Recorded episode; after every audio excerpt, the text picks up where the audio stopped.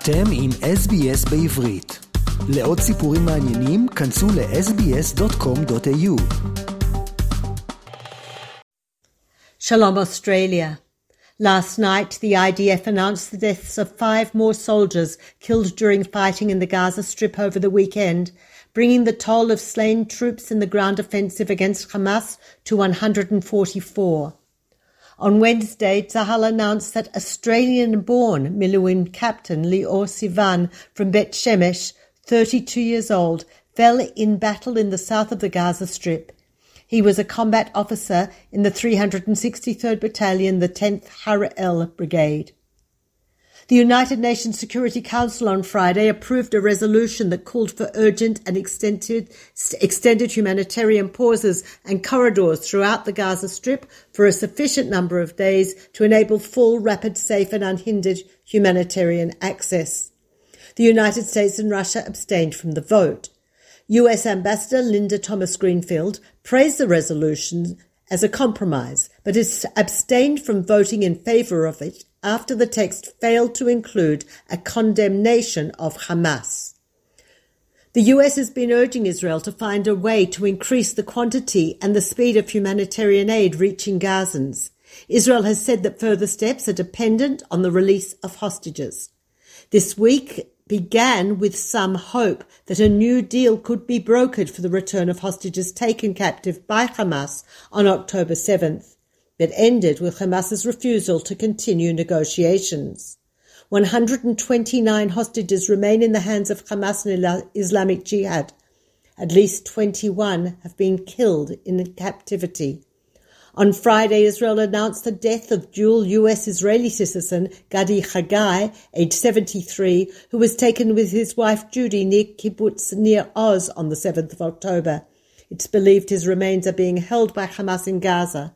It's unclear exactly how or where he died. The IDF has confirmed the deaths of 21 hostages, with the bodies of only eight of them having been recovered by Israel. The task of determining the deaths of hostages held in Gaza has fallen to an independent committee of three leading Israeli medical professionals and rabbis. The importance of having rabbis on the committee is twofold to allow families to sit shiva if they desire to do so, and to avoid the situation of more than necessary agunot, women whose husbands' fates are not determined, so they would not be able to remarry. Adding to the pressure on the government to find a way to release the hostages is the psychological warfare being waged by the terror groups who took them hostage on October 7th.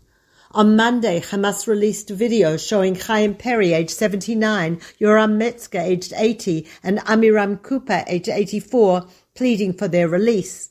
Chaim Perry speaks to the camera, saying he and other elderly hostages who have health issues are suffering greatly in very harsh conditions.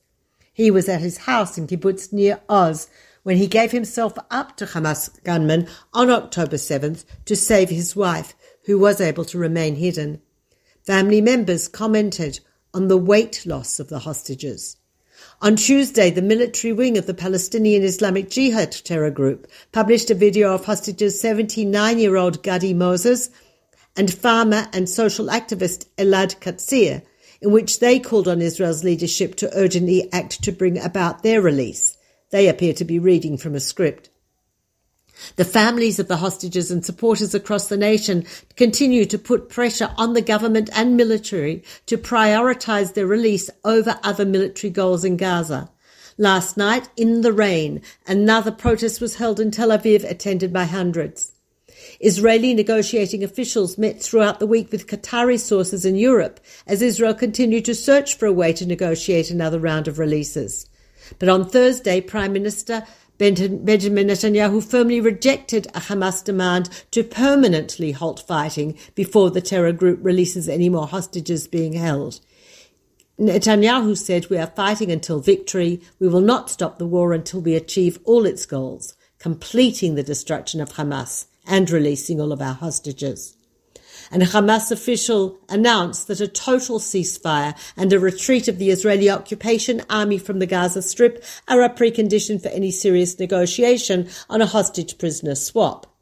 Despite this claim, Qatar-based Hamas political bureau leader Ismail Haniyeh visited Egypt on Wednesday for talks with the country's intelligence chief Abbas. Kamel. It is believed that their discussions included a possible ceasefire and hostage release. On Tuesday, Herzog, uh, the President Herzog, told a gathering of foreign diplomats that Israel is ready for another humanitarian pause and additional humanitarian aid in order to enable the release of hostages, and the responsibility lies fully with Hamas's Gaza Strip chief, Sinwar, and the leadership of Hamas. The IDF and Shin Bet said yesterday that more than 200 Hamas and Palestinian Islamic Jihad terror operatives were captured in the Gaza Strip over the past week and have been brought into Israel for questioning by the Shin Bet and Military Intelligence Directorate's Unit 504. The announcement said that some of the captured Hamas and Islamic Jihad operatives were hiding within the civilian population and later surrendered to troops. This brings the total number of operatives brought into Israel to 700. Throughout the week, Israel announced the destruction of dozens more Hamas installations, including rocket launching sites and a network of tunnels reaching from the south to the north of the Gaza Strip, wide enough for trucks to pass through, with entrance shafts in schools and hospitals. They also showed stashes of weapons in schools and children's rooms in homes. They announced the killing of many of Hamas's leaders, including those responsible for planning the October 7th massacre, and the capture of documents and computers showing the extent of preparation for the attack and further plans to infiltrate the country. Despite the claims of military success and UN evidence that up to 18% of the Gaza Strip has been laid waste, rockets continue to be fired into Israel even yesterday. Ashkelon, which last week allowed schools to open for the first time since October 7th, was again targeted. During the week, there were further barrages of rockets reaching the Tel Aviv area. In the north, Hezbollah has increased its bombardments on population centres, most of which have been evacuated. Kiryat Shmona has suffered de- several direct hits, damaging buildings and cars. Hezbollah has been responsible for at least three deaths and several injuries, including on civilians who've returned to the area to try to salvage agricultural crops. Nearly 200,000 Israelis have been forced to leave their homes in the south and in the north due to the war. Whole communities from the south have been rehoused for an undetermined time as they have no homes to which to return. Last night, Israel claimed that the drone fired at a tanker off the coast of India was launched directly from Iran. The ship, a Liberia flagged chemical products tanker with a small Israeli share of ownership, sustained damage, but there were no casualties. There were no immediate claims of responsibility for the strike. However, as the attack occurred some 200 nautical miles southwest of Veraval in India, it's unlikely to have been carried out from Houthi controlled areas of Yemen.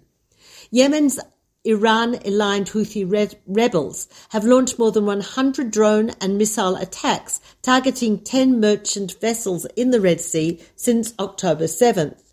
Yesterday, the White House publicly released US intelligence that Iran provided drones, missiles, and tactical intelligence to the Houthis, who control vast parts of Yemen, including the capital Sana'a. Iran's Deputy Foreign Minister, Ali Bagheri, denied the claim, saying the resistance that's Houthis, has its own tools and acts in accordance with its own decisions and capabilities.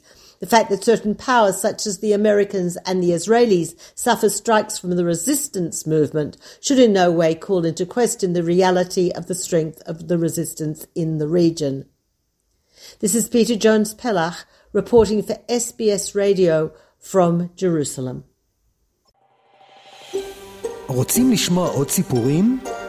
האזינו דרך האפל פודקאסט, גוגל פודקאסט, ספוטיפיי, או בכל מקום אחר בו ניתן להאזין לפודקאסטים.